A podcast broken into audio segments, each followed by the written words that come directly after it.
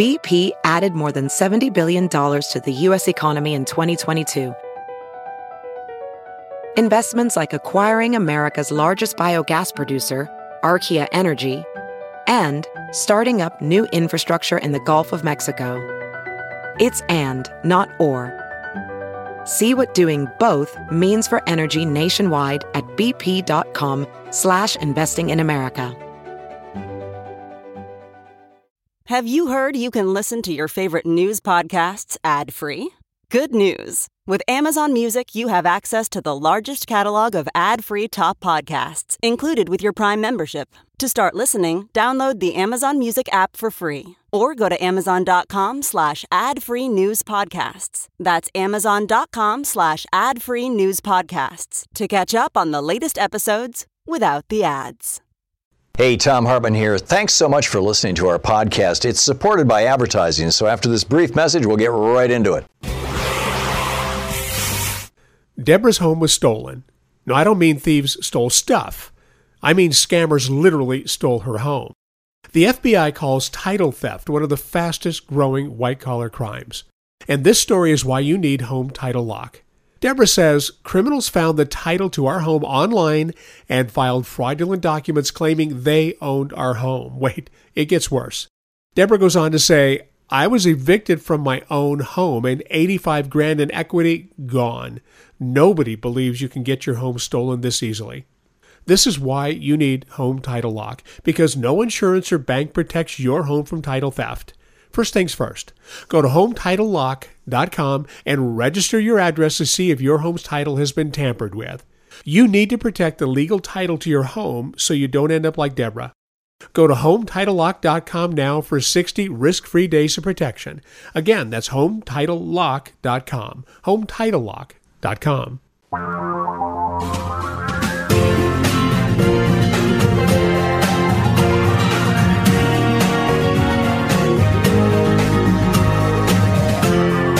This is the Thom Hartmann Program.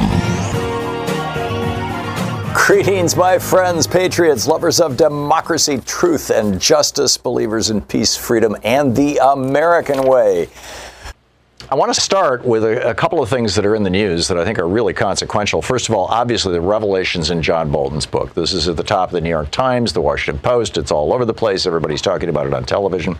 John Bolton supplied his book to the White House. Remember last week I said that actually, I've said this several times. I think that one of the reasons why John Bolton is actually trying to testify, has publicly announced that he's available to testify, is because when you work for a federal agency and, that handles classified information, if you write a book, you have to submit it to that agency and have them basically vet it. Say, okay, this is fine, but this is classified. You're going to have to either take it out or figure out another way to say it that doesn't reveal classified information, etc. It's a not uncommon process. It can take a few months. And obviously, you know, Bolton worked in the Trump White House, and so Donald Trump has final say in what's in the book because, you know, he can claim executive privilege. Bolton was his national security advisor. He was one of his closest advisors. The whole point of presidential privilege, essentially executive privilege, is that a president is the theory that a president has to always feel free to candidly discuss with his advisors policy issues in a way that he knows will never be revealed to the public. So he can discuss, like, you know, insane worst case scenarios. You know, what happens if, you know, we nuke Moscow or something like that? I mean, just, just totally off the wall stuff. But the one thing is, the one exception to executive privilege is that if you are breaking the law, and this is the exception that was defined before the Supreme Court in the Nixon case, US v. Nixon, back in 1974, the one exception to the privilege is that if the conversation that happened in the White House involved the breaking of a law, then you can't claim privilege. So, in any case, Bolton's wants to get his book out, right? It's already available for pre-order on Amazon and Powell's and you know other websites, other book websites, and of course you can walk into any local bookstore and pre-order it right now. But the publisher can't publish it until the White House says, "Okay, it's cool." And the White House, you know, Trump this morning was pretending he hasn't even seen the book. There's this whole thing going on with Trump and Netanyahu right now, where Netanyahu is over here to try to lend some support to Trump. Trump is rolling out a peace plan. I now put that in quotes. You know, it was written by Jared apparently, with no input from the Arabs, or I shouldn't say that, from the Palestinians. Excuse me. Uh, so obviously, it's dead on arrival. But it will be popular among the citizens of Israel, or at least the Jewish citizens of Israel. There's a small minority of Israeli citizens who are Palestinian. It will be popular among basically Netanyahu's base. So Trump is giving Netanyahu a gift right now as Netanyahu is standing for reelection. And, you know, down the road, Netanyahu will give Trump a gift. So Netanyahu and Trump showed up in, at the White House this morning, and a reporter said, President Trump, what do you think about, you know, what John Bolton is claiming? And Trump said, well, nothing was ever said to Bolton speaking in the passive voice and a third person passive voice. He didn't say, I never said anything. He said, nothing was said. Right. So I think he thinks he can avoid perjury or something like that, or being, you know, called out on an open lie. But this this whole thing really brings to mind the fact that this is the second time we've seen the White House try to cover up documented evidence and the last time was Justice Beerbong. You know, when Brett Kavanaugh was before the United States Senate, after Anthony Kennedy, just to rewind a little bit, Anthony Kennedy's son worked at Deutsche Bank and signed off on apparently uh, well over a billion dollars worth of loans to Trump. And now, you know, there's some substantial reporting suggesting that the reason Deutsche Bank felt comfortable to give these loans to Trump, even though he was so bankrupt, he declared bankruptcy multiple times, he'd lost his casinos and everything else. Not everything else, but, uh, you know, he'd lost a lot, and he was underwater, and literally no American bank would loan him money anymore. And that the only reason Deutsche Bank would do this was because they were being backstopped by a Russian bank. And this is why Trump is hiding his tax returns, et cetera, et cetera. So, anyhow, Justice Beerbong was being nominated to replace Anthony Kennedy, whose son signed off on Trump's loans and who a few weeks earlier Trump had seen at an event and said, Say hi to your boy for me. And then Kennedy decides to resign. Kennedy's in good health. He's fine. He's still walking around, you know, doing low key events and things. But Kennedy resigns, and in comes Justice Beerbong. And Justice Beerbong used to work in the Bush administration as a lawyer, and he apparently, this is, you know, because all this stuff has been successfully covered up, he apparently was working on the torture memos, saying, yeah, it's fine, you want to torture people, no problem. Or at least that's what some have alleged and many have speculated. So there were hundreds of thousands of documents from Kavanaugh's time in the Bush White House during, you know, the war on Afghanistan and Iraq that the White House never released. They absolutely refused to release. And the Senate, the Democrats of the Senate were yelling and screaming about this, but Mitch McConnell would not allow this stuff out. And they successfully covered that up, and, and you know, now we have Justice Beerbong instead of just, you know, Judge Beerbong. So now we learn that Bolton turned the manuscript for his book over to the White House on December 30th. Now, December 30th is what, three weeks ago? Four weeks ago? This was, this was a month ago. He turned this thing over to the White House to vet it. And Trump this morning said, Well, I haven't seen it. Right. I believe he hadn't read it because he doesn't read books. It's one of the things that apparently endears him to his base. But it raises the question I mean, if the White House has known for a month that this was coming out,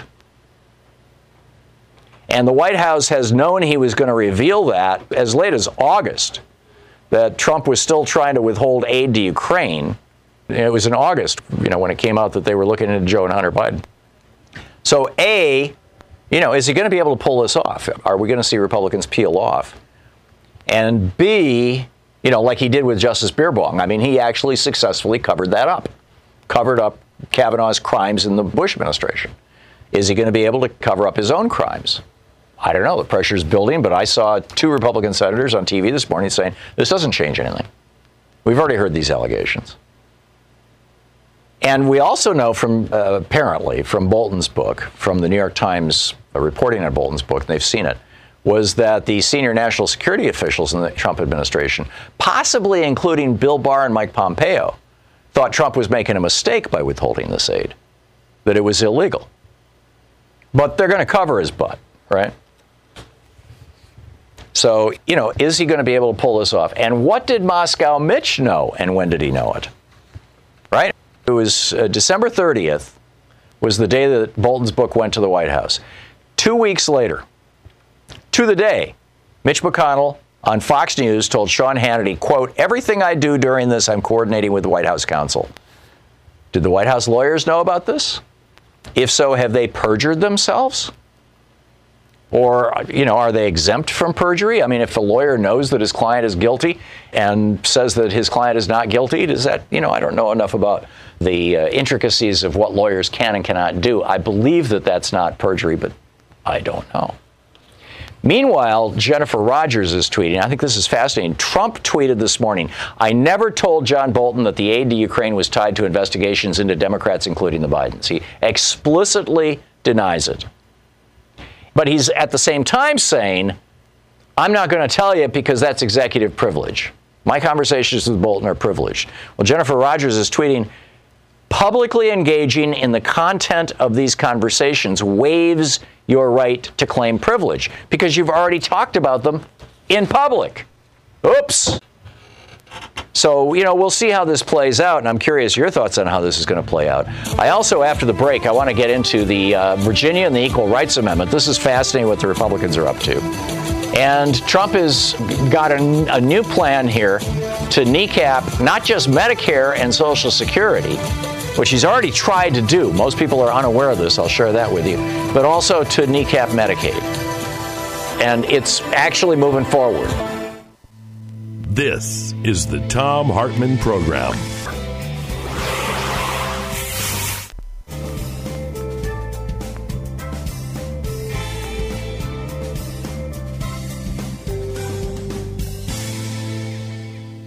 Dick in Dayton, Ohio. Hey, Dick says you disagree with me about what? Don't disagree with you, Thom. I just was telling your screener that you said what the Democratic Party did on TV.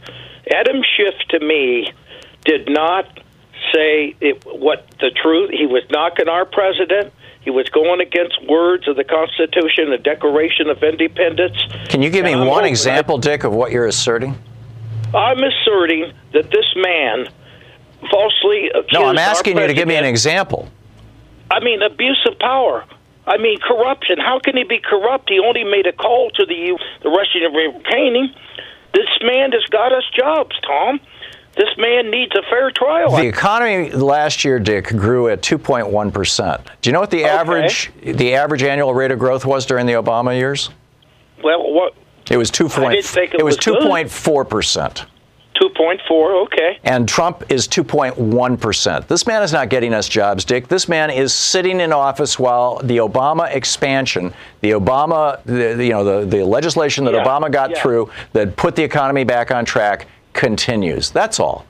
You don't owe him your job. You don't owe him any loyalty at all. And the fact of the matter is that if the President of the United States takes $391 million appropriated by Congress for one of our allies to protect themselves in the middle of a war that's already killed 15,000 of their citizens, if the President of the United States withholds that $391 million because he wants that other country to find dirt on his political opponent, that is a crime. Okay. But I'm saying, do you think the Republicans will, will try to bail him out of this impeachment uh, Of course, they're they're trying the best they can. You know, Donald Trump gave you know one and a half trillion dollars in tax breaks, and uh, most, the majority, probably all of the Republicans in Congress are multimillionaires.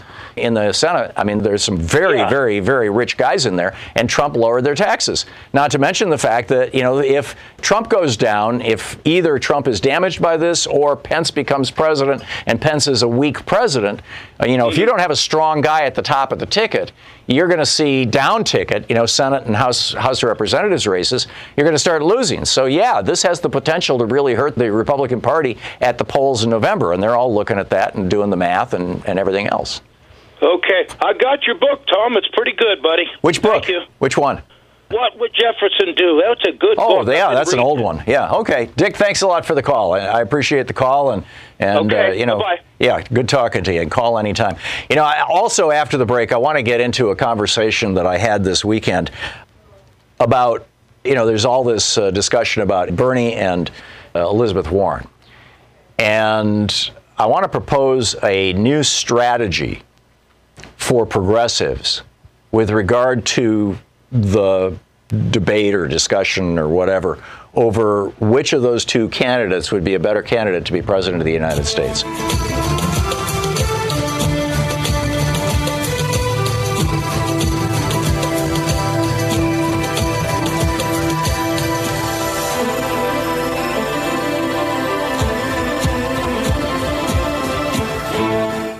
Imagine this Valentine's Day story is you. You're parked outside the restaurant where you're meeting your date in 10 minutes. Glancing in the mirror, you notice those wrinkles and large under eye bags. You rummage through your bag thinking, Where's my secret weapon? And there it is, Plexiderm. You apply the clear serum under your eyes, and boom! Two minutes later, you start seeing the under eye bags and wrinkles disappearing right in front of your eyes. You will look years younger. Plexiderm is the clinically studied serum that visibly eliminates your wrinkles, crow's feet, and under eye bags in minutes. It's the Valentine's Day gift you give yourself. Go to tryplexiderm.com and enter voices for 50% off plus an extra 10 bucks off. Again, enter voices at tryplexiderm.com to get 50% off plus an extra 10 bucks off. This offer is also available by calling 1-800-685-1292 and mentioning the code VOICES. Plexiderm is backed by a 30-day money-back guarantee, so to get my special discount, enter voices at tryplexiderm.com. That's voices at tryplexiderm.com. This is the Thom Hartmann Program. Our book in today's Thom Hartmann Book Club is by Harvey J. Kaye, Professor Harvey Kaye. Take hold of our history, make America radical again. This is from the introduction.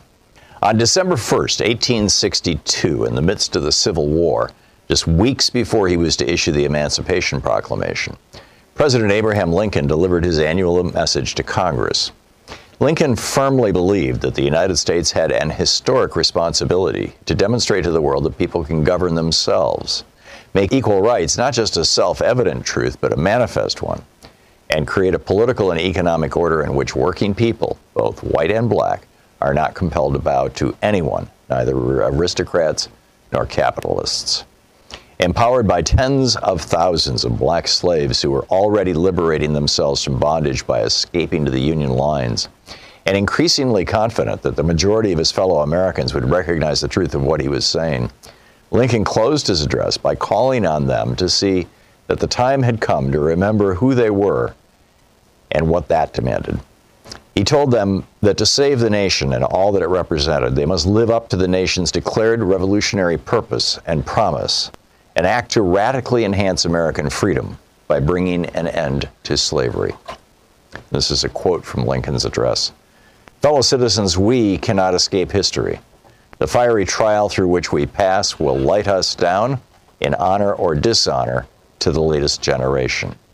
We say we are for the Union. The world will not forget that we say this. We know how to save the Union. The world knows we do know how to save it.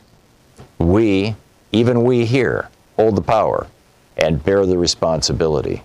In giving freedom to the slave, we assure freedom to the free, honorable alike in what we give and what we preserve.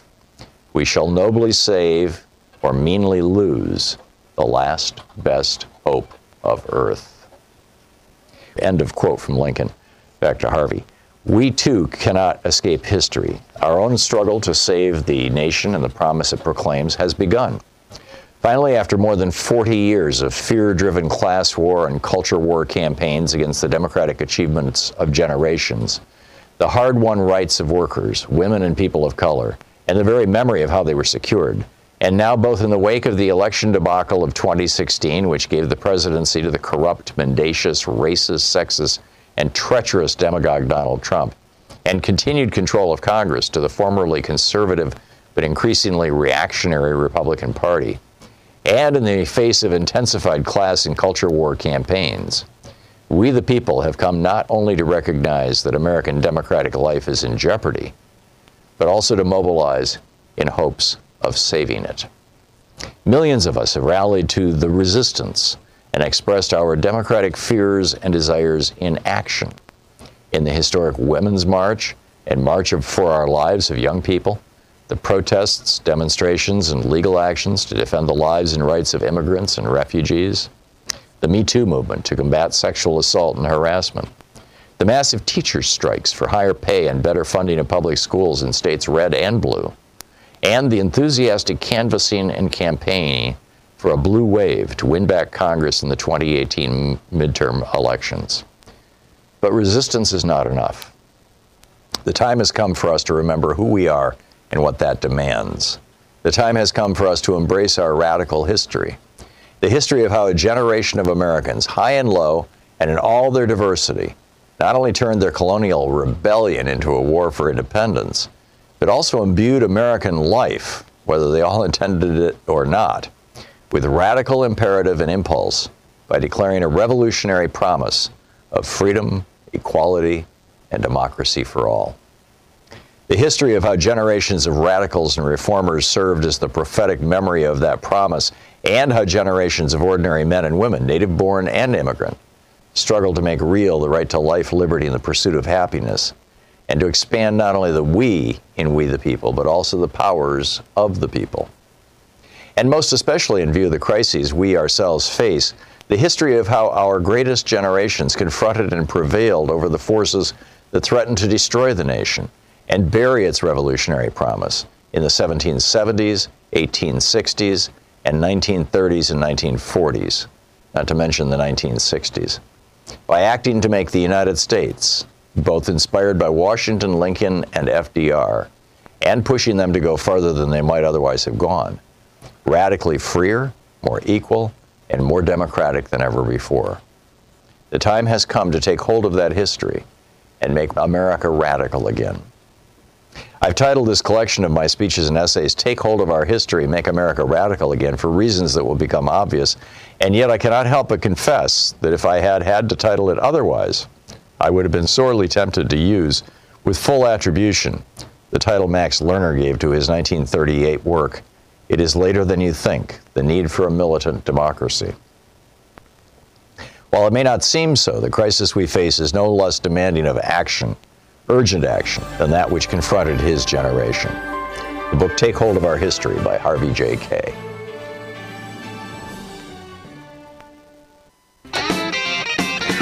So, a couple things I wanted to talk about. I'm going to get to the ERA and Medicaid and Medicare and all that kind of stuff in just a moment. But over the weekend, an old friend of mine from D.C. who is way up in the Democratic National Committee, without going into a lot of detail, he is on several of the committees that will decide how the convention is run.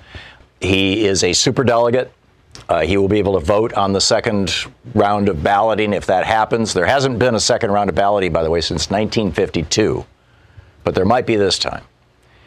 And I learned some things that I actually didn't know, and, and I want to share this with you. To start out, at the convention, there will be roughly 4,000 delegates, and then there's around 800 superdelegates. It's 700 and high change, 780 or thereabouts, and, and roughly 4,000 delegates. So if somebody's going to win on the first round, they're going to have to have 2,000 delegates, roughly.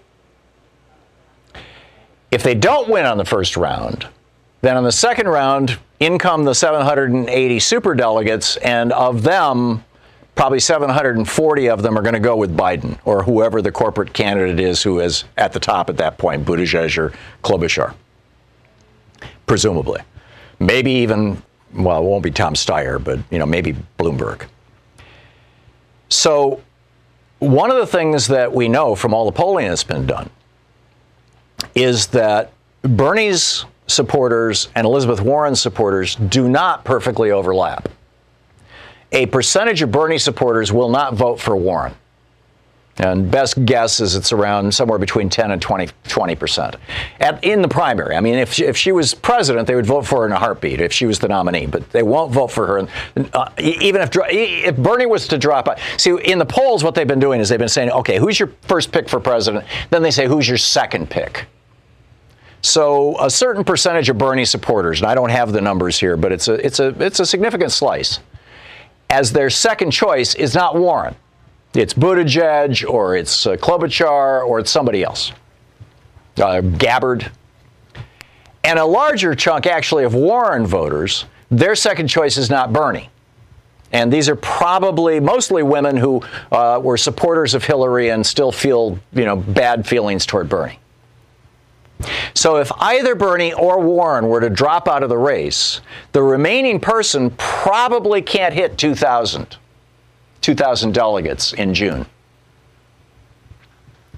So the strategy that we need to pursue is if you're a Warren supporter, continue being a Warren supporter and fight as hard as you can. If you're a Bernie supporter, continue being a Bernie supporter and fight as hard as you can. But we also need to support each other and go into the Democratic National Convention essentially as a, a, as a coalition. Not calling it that, not saying that.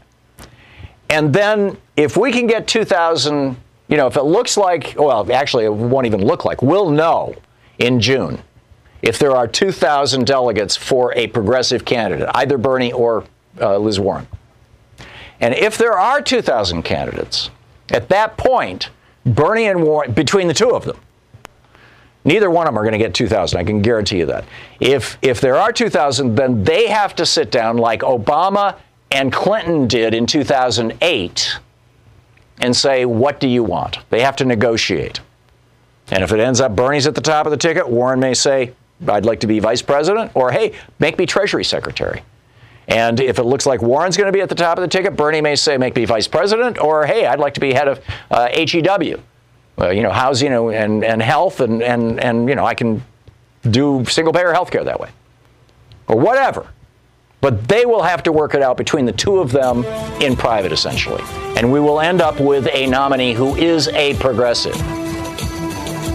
So let me just lay that on you. This is really important stuff that A, we don't take the CNN bait where the CNN leaked this, oh, you know, a woman can't win, all this BS, that we not take that bait and fight between you know, the Warren faction and the Sanders faction, that we remain united as progressives. You're listening to the Thom Hartmann program. Because what CNN was trying to do was not just jack ratings for the debate, they're also trying to take down the progressive bloc, which is Sanders and Warren.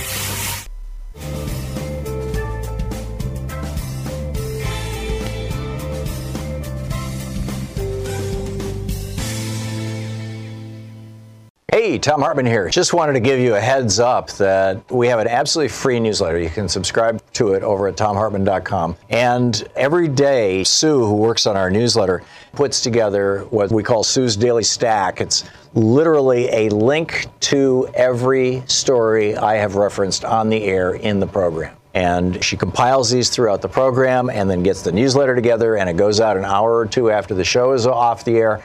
And it's just absolutely extraordinary and something I think you'll find really useful. So check it out at thomhartmann.com. Let me just uh, add to my, my little rant, you know, just before we hit the break there in the last segment, that Warren and Sanders voters need to stick together rather than fight with each other. Parts of this were a revelation to me because I didn't know the actual math, how it was going to work out in the convention. But I did know that back a couple of weeks ago, six national groups came out and basically supported both candidates. And some of those groups have already endorsed Bernie. Our Revolution, the Sunrise Movement, and Roots Action have all publicly endorsed Bernie. Working Families Party uh, has uh, openly endorsed Elizabeth Warren. Justice Democrats and Democracy for America have not endorsed anybody. These six groups issued a press release at 8 a.m., January 16th, saying, we offer this statement as independent organizations. Some support Bernie Sanders or Elizabeth Warren or are not currently supporting any candidate for president. For those with a declared preference, this statement in no way signals the slightest decrease in that commitment. Instead, this statement is a shared declaration of our belief that the surest way to defeat Trump is for the Democratic Party to nominate either Warren or Sanders, as these are the candidates best able to energize voters by providing a vision of a decent society and a fair economy. This vision is sorely needed as is an administration that will implement far reaching reforms toward a more just society. Our best chance of defeating Trump does not lie with an establishment or corporate Democrat. The anti establishment, anti corporate awareness and anger that characterize American society today are justified. And it would be a huge mistake to once again yield to ground that ground to a phony like Trump. We can do better and we'll work to persuade Democrats to choose a strong progressive nominee. Sanders and Warren, as well as their campaigns and supporters, will need to find ways to cooperate. The crossfire amplified by the media is unhelpful and does not reflect the relationship between two Senate colleagues who broadly worked well together for most of the last year. We hope to build solidarity between the candidates and et cetera. It goes on from there. You can easily track it down. Just plug into your search engine National Progressive Groups Make Unity Statement on Democratic Primary. I mentioned uh, two other things the ERA and health care. I want to just run through those real quickly. Virginia has voted or is, is about to vote to pass the Equal Rights Amendment. The Equal Rights Amendment simply says that you may not, no one can discriminate against anybody in the United States based on gender or based on sex is the word it uses, but it's, you know, it's language that goes back to the 1930s and maybe the 1920s, in fact. And if Virginia passes this, then we now have, it's already passed by a two thirds vote in the Senate and the House. And so all it requires is three fourths of the states to become an amendment to the U.S. Constitution. Now, the version that passed the House and Senate way back in the day, this was like 20, 30 years ago that it passed, had a time limit on it. It said it had to be done within 10 years. There is a strong argument to be made that that time limit is not constitutional or is irrelevant, basically, that it has, it has been voted on by the House and Senate. And so now it requires three quarters of the states. And if Virginia passes it, that will be three quarters of the states. And so the Trump Justice Department, this is Bill Barr, just issued a memo saying that the deadline to ratify has expired. And in response, the Attorney General for Virginia, Mark Herring, said, quote, it is wholly unsurprising that the Trump administration has found yet another way to oppose women's equality. Women in America deserve to have equality guaranteed in the Constitution. The fact that Republican attorneys general are suing to block the Equal Rights Amendment and that they now have the support of the Trump administration is absolutely repugnant. And then, you know, the states that have not yet voted to ratify the ERA, although if Virginia does vote, that's three quarters of the states, but the states that haven't voted so far are Arizona, Utah, Florida, Georgia, North Carolina, Oklahoma, Missouri, Arkansas, South Carolina, Mississippi, Louisiana, and Alabama. And I believe that with the possible exception of Arizona and Utah, and I'm just frankly not sure about them, I think every one of these other states is a former slave state. Women's rights? No, we don't need no stinking women's rights. Finally, back in 2016, when Trump was running for president, Judd Legum has a great piece on this in his newsletter today at popular.info. Trump said, and I quote, I'm not going to cut Social Security like every other Republican, and I'm not going to gut Medicare or Medicaid. Every other Republican is going to cut, and even if they wouldn't, they don't know what to do because they don't know where the money is. I do, whatever the hell that means. But he's basically said he's not going to, to uh, cut Medicare, Medicaid, or Social Security. Well, he's already broken that promise.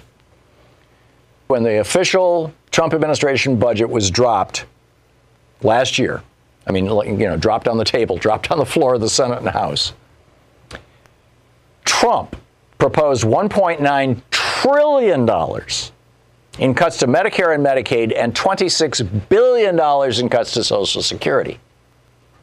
Now, Congress chose not to go along with those proposed cuts, so they didn't make it into the budget that was passed last, I believe it was October. Maybe it was September, but whatever.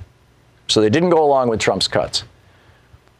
But he actually proposed these cuts. I mean, this, this is probably the most underreported story in America that the Trump administration has already proposed cutting $1.9 trillion out of Medicare and Medicaid and $26 billion out of Social Security.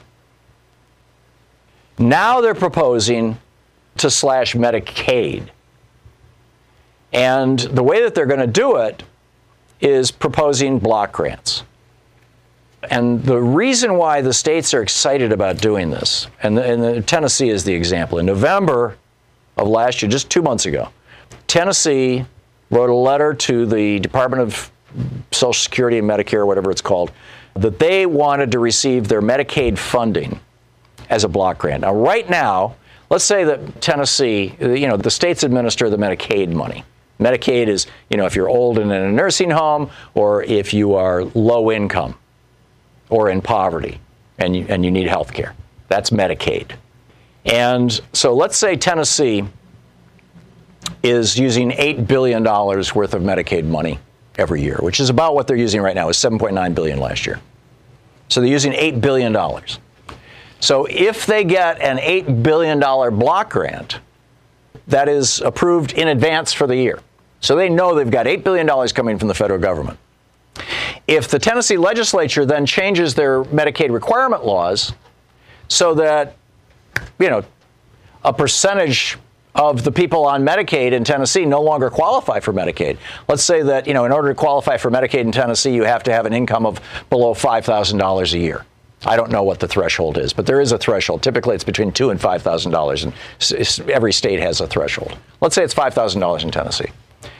So they're, they're getting $8 billion from the federal government. Let's say they take that $5,000 threshold and say, no, you've got to earn under $2,000 to get Medicaid. So they're able to knock off, let's say, you know, $2 billion worth of expenses. $2 billion worth of money, of health care money that goes to poor people, low income people. What happens to that $2 billion? Tennessee gets to keep it. They can just put it in their treasury. They can use it, you know, for a, a giant party for the governor. Ron Wyden, my senator here from Oregon, and Frank Pallone, the Democrat from New Jersey, wrote a letter to the Inspector General of the Department of HHS and said that this is illegal, what Tennessee is proposing to do. Well, what the Trump administration is now saying is they want to change the rules for Medicaid so that not only can Tennessee do what they're proposing, but that every state can do this. Every red state that doesn't want to give health care to their people can do this. And when you think about it, that's pretty mind boggling. Anyhow, to your calls. Tom in Springfield, Illinois. Hey, Tom, what's on your mind today? Hey, good afternoon. I was watching Stephanie Miller's show before your show came on, and she said a little breaking news that Ron Johnson from Wisconsin made the statement that uh, Bolton is obviously telling the truth. Now, what that means in the long run, I don't know because he's a, a Trump supporter, but if we can peel off a few more of those, maybe we'll get some witnesses. Yeah, exactly. It's going to take four, and odds are that if if we get four, there'll be eight or nine or ten or something like that. And Ron Johnson's in a unique position, Tom. And Tom, thank you for the call and for, for making that point. Ron Johnson's in a unique position because he was actually in a meeting that included, as I recall, uh, Sondland. Sondland testified that you know Ron Johnson basically knew about the drug deal. Johnson has basically said that he didn't know about the drug deal, but there's a whole pile of evidence that he actually did. Charles, and so you know maybe he's trying to walk this back or trying to clean it up. I don't know, clean up his karma. Charles in Haywood, Florida. Hey, Charles, what's up? My thing is this: I think we're missing the little finer points, and meaning as far as this impeachment and the Senate. Usually, in a corporate setting if you have an employee that that you keep hearing, we're going to go to the lawyers, or we're you know go see the lawyers, you know something is wrong. And what I mean by that is now I'm translating it to the Senate. You have seasoned senators that's been there for so long, you know, and they know if they keep hearing over and over that someone was saying go see the lawyers something had to be more than wrong. Right, which is what Bolton was saying to basically everybody within sight about the, this whole uh, so-called drug deal. You know, the attempted bribery of Zelensky. Yes. I do have one more theory about Bolton. Yeah. I think, of course, he doesn't want to be on the outs of Fox News and the Republicans, but I think he's so repulsed by this president that, you know, we need to go out, we need to make a public plea to him that he needs to be more of a patriot because yeah. he was sickened by someone like Trump, and, you know, it, it pushed him to the point where he was he was willing to just put Right, and, else. and if Trump is sickening a warmonger like Bolton, he's pretty bad. I think it's possible, Charles. I think it's possible that Bolton will, you know, join. Hang on just a second. We're listening to Thom Hartmann. Visit thomhartmann.com for audio and video archive. That Bolton will end up joining people like David Jolly and Bill Kristol. I mean, these neocon Republicans, and uh, you know, in trashing Trump. We'll see.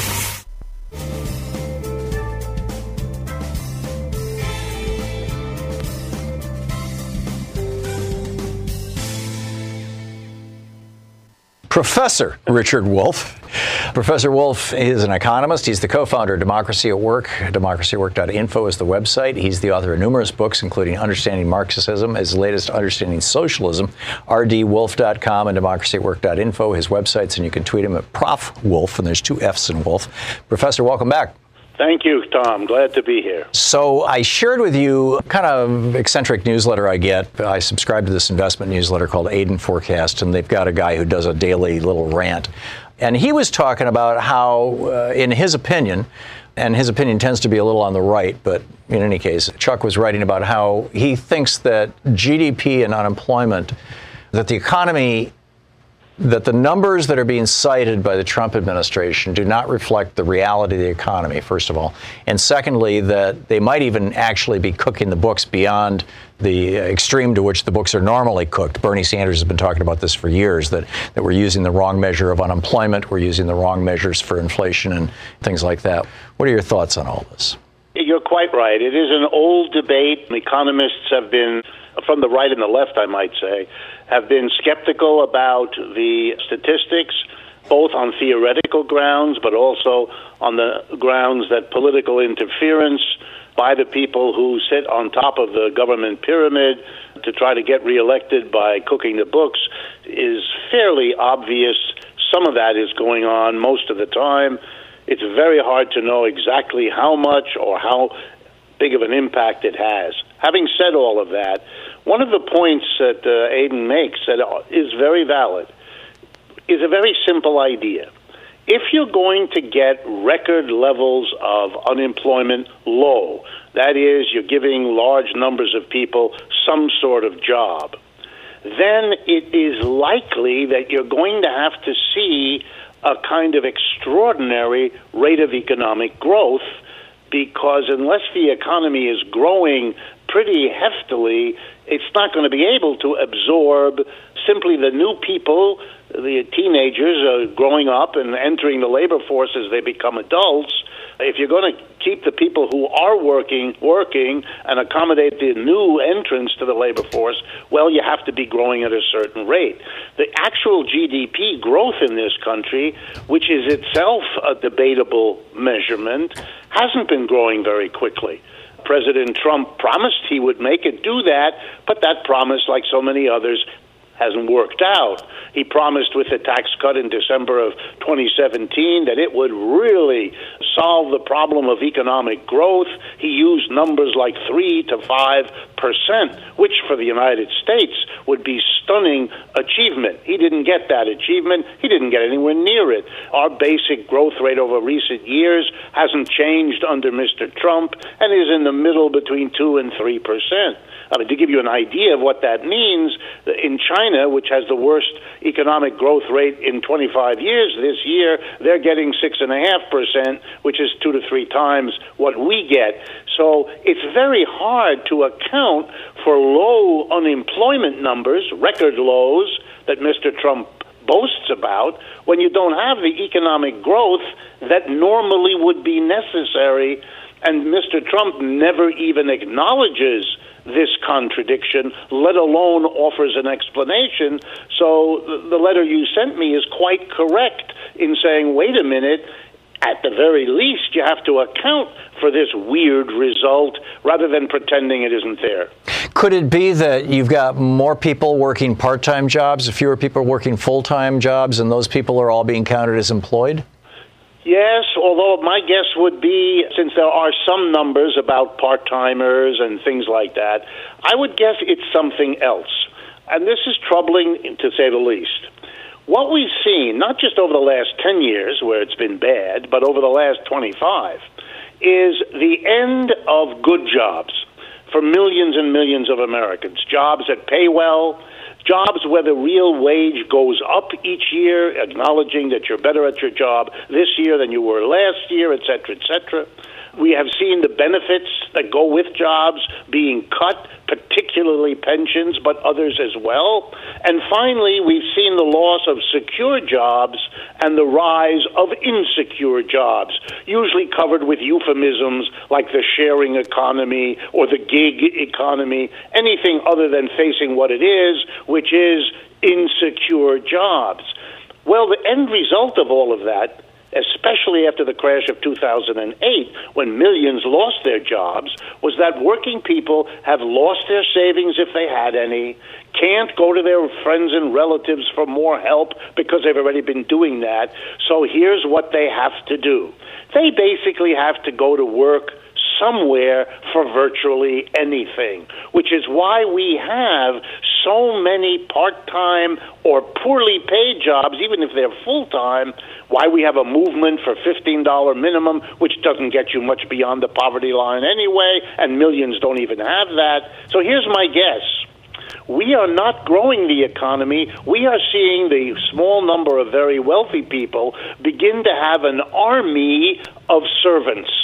That's where the work is growing. Here in New York City, where I live, we now pay people to do your shopping for you, lots of them, to walk your dog, to clean your house, to take care of your pets. I mean, it's extraordinary the number of jobs that really don't add to the wealth of our society. They're really in the form of personal service that very wealthy people can afford and that the rest of us are now forced more and more to go take. That might help explain why we have a lot of people working at awful jobs and we don't see the economy as a whole growing. I saw a statistic in the Financial Times over the weekend, and I'm doing this from memory, but I, I, think I'm remembering it right. You're probably familiar with it. They said that 44, as I recall, 44% of the American workforce earns less than $18,000 a year.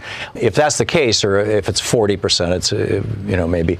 But if that's the case, then what you're suggesting, it sounds to me, could be redescribed as we are seeing unemployment go down because more and more people are taking jobs of desperation. Absolutely. There's no question that that's happening. The only question is is that happening on a scale big enough to account for some of these big macro numbers that he's rightly pointing to about this contradiction between GDP growth on the one hand and low unemployment. It would be, it could be explained. We just don't know enough, but it could be explained by what we know is going on, namely this transition, which is upsetting so many Americans on the left, but also on the right. This reality that you, you keep hearing the unemployment is low, but your own circumstance is awful because, yeah, you have a job perhaps, but it pays poorly, it's insecure, you're constantly anxiety ridden about this job, about the benefits being taken away from you, how in the world you're going to cope with your old age without a real pension. And now, since you're compensating by borrowing too much money, you have the added anxiety of imagining what will happen to you if your job is interrupted and you can't make the necessary payments. You're producing a society that is broken into the small minority that are super rich and a vast majority who, despite all of the verbiage, see their economic situation shrinking around them and become more and more upset, understandably. So, wow, it's like the return of peonage. Two other quick questions. Uh, what's the impact of boomers aging out of the marketplace? And I guess the sub to that is, you know, how many of them are not aging out of the marketplace? You know, I'm over 65 and I'm still working. And secondly, if Trump starts pushing Powell to either hold or raise interest rates, on the assumption that he's not going to be the new president, is it possible that he could provoke an economic crash that happens right after the election if we get a Democrat winning? Well, let me answer both of them.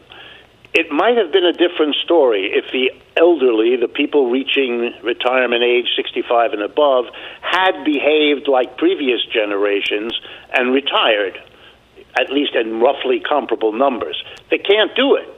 Part of the fact that Social Security is so inadequate to live on, part of the fact that so many people are carrying levels of debt that undermine whatever secure, Social Security might have intended to do, they're not retiring. They're going back to work, even if they have to take the job as, you know, Walmart greeter or something like that that pays awfully. And of course, the longer the older folks stay in the job market, uh, the harder it is for the new young people coming in to find work which is exactly what then exacerbates low wage jobs because the new entrants are desperate and the old people are desperate, ne- neither of them uh, able to escape from the situation.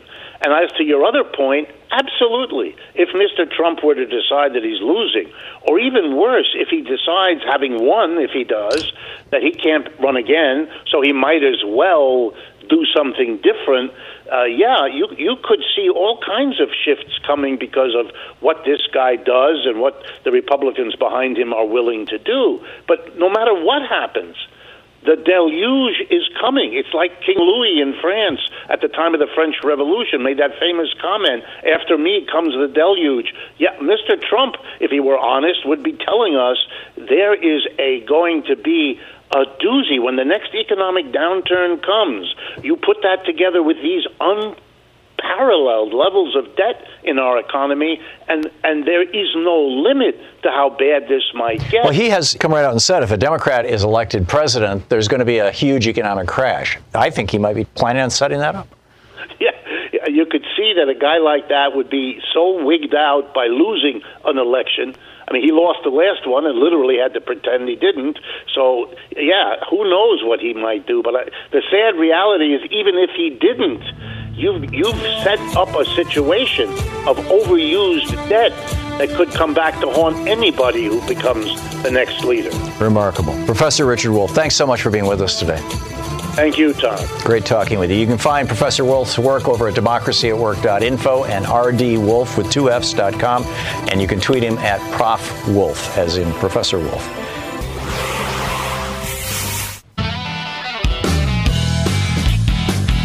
Welcome back. Thom Hartmann here with you. Carol in Ocala, Florida. Hey, Carol, what's on, or Carl, I'm sorry, Carl, what's on your mind today? Thank you, Thom. I haven't been called Carol in a lot of years.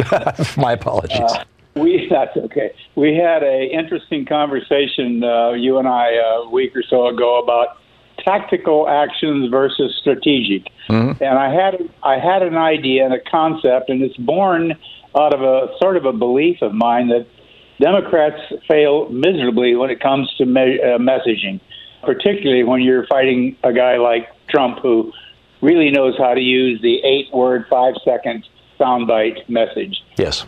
If I believe my research indicates that there are nine. I could could be ten, but I believe there's nine senators who have some apprehension about their reelection uh, promises. So they're susceptible as an audience to being swayed by public opinion to um, you know, to vote the right way during this trial. Right. These are senators in so-called purple states. Yeah.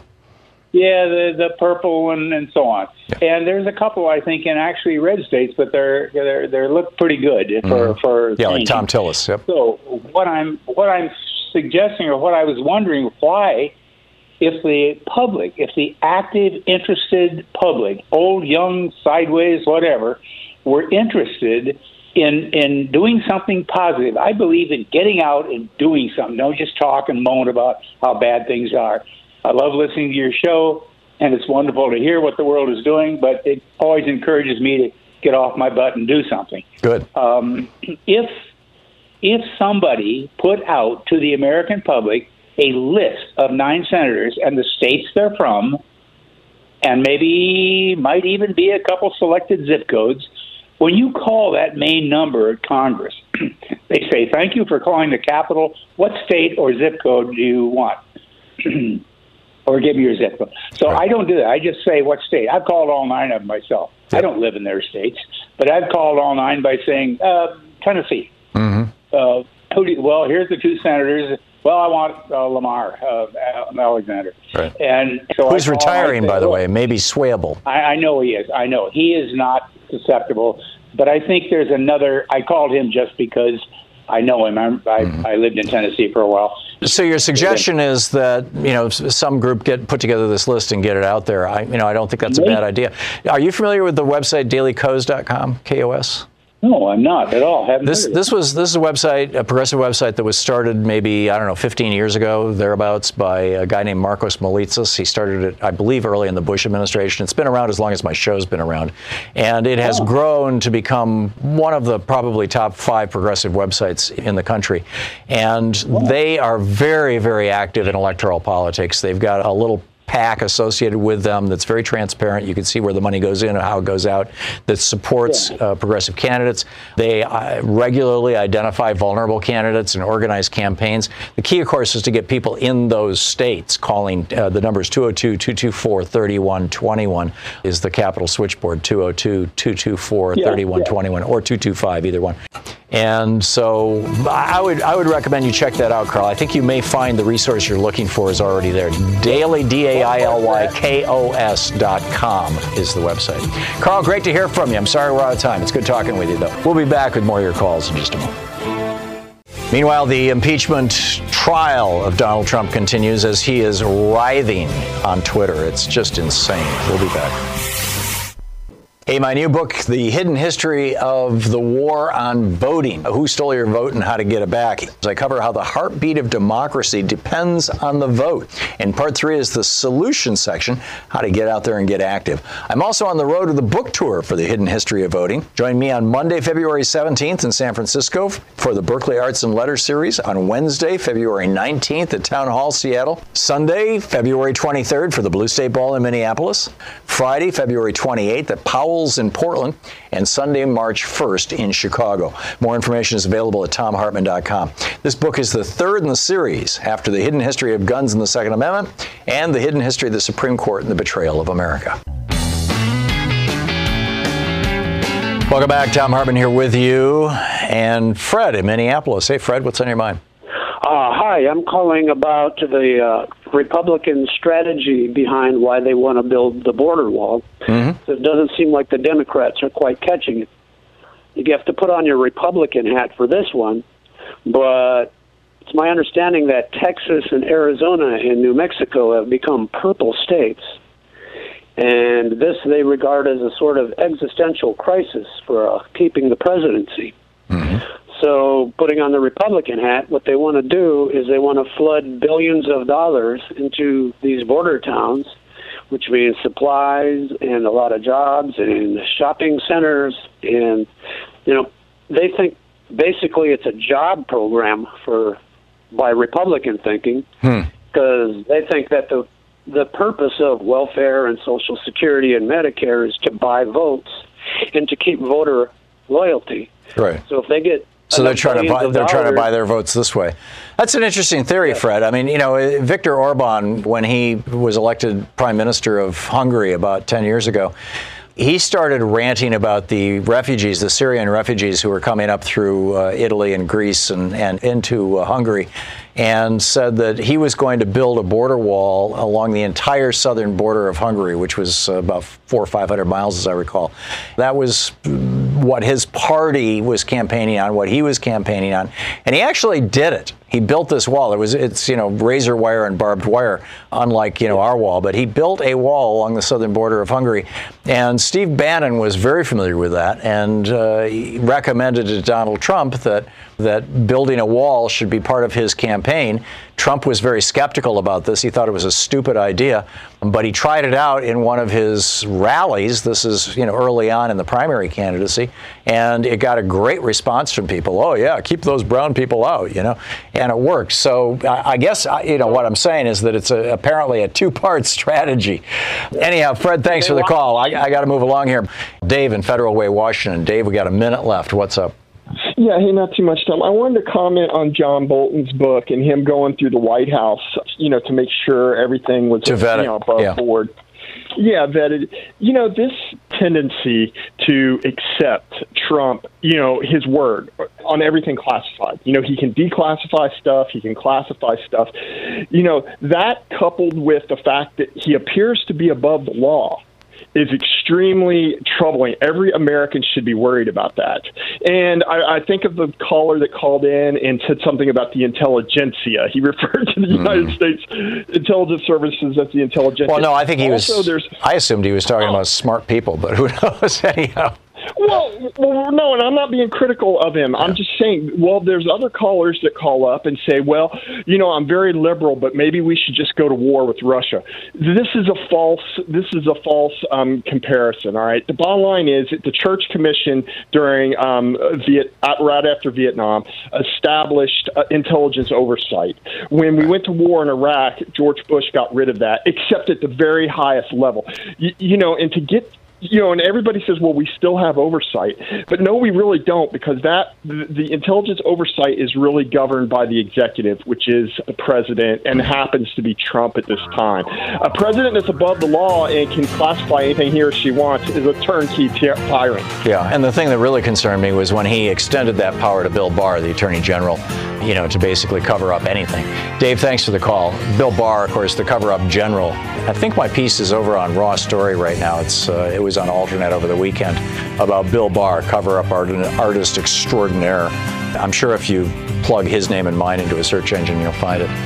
Anyhow, thanks so much for being with us today. We'll be back tomorrow, same time, same place. In the meantime, don't forget democracy is not a spectator sport. So please get out there, share the good word with your friends, tag you're it, and tell people how they can find progressive media, how they can find this program and the other great progressive shows out there. Thanks again. You've been listening to Thom Hartmann. For audio and video archives, visit thomhartmann.com.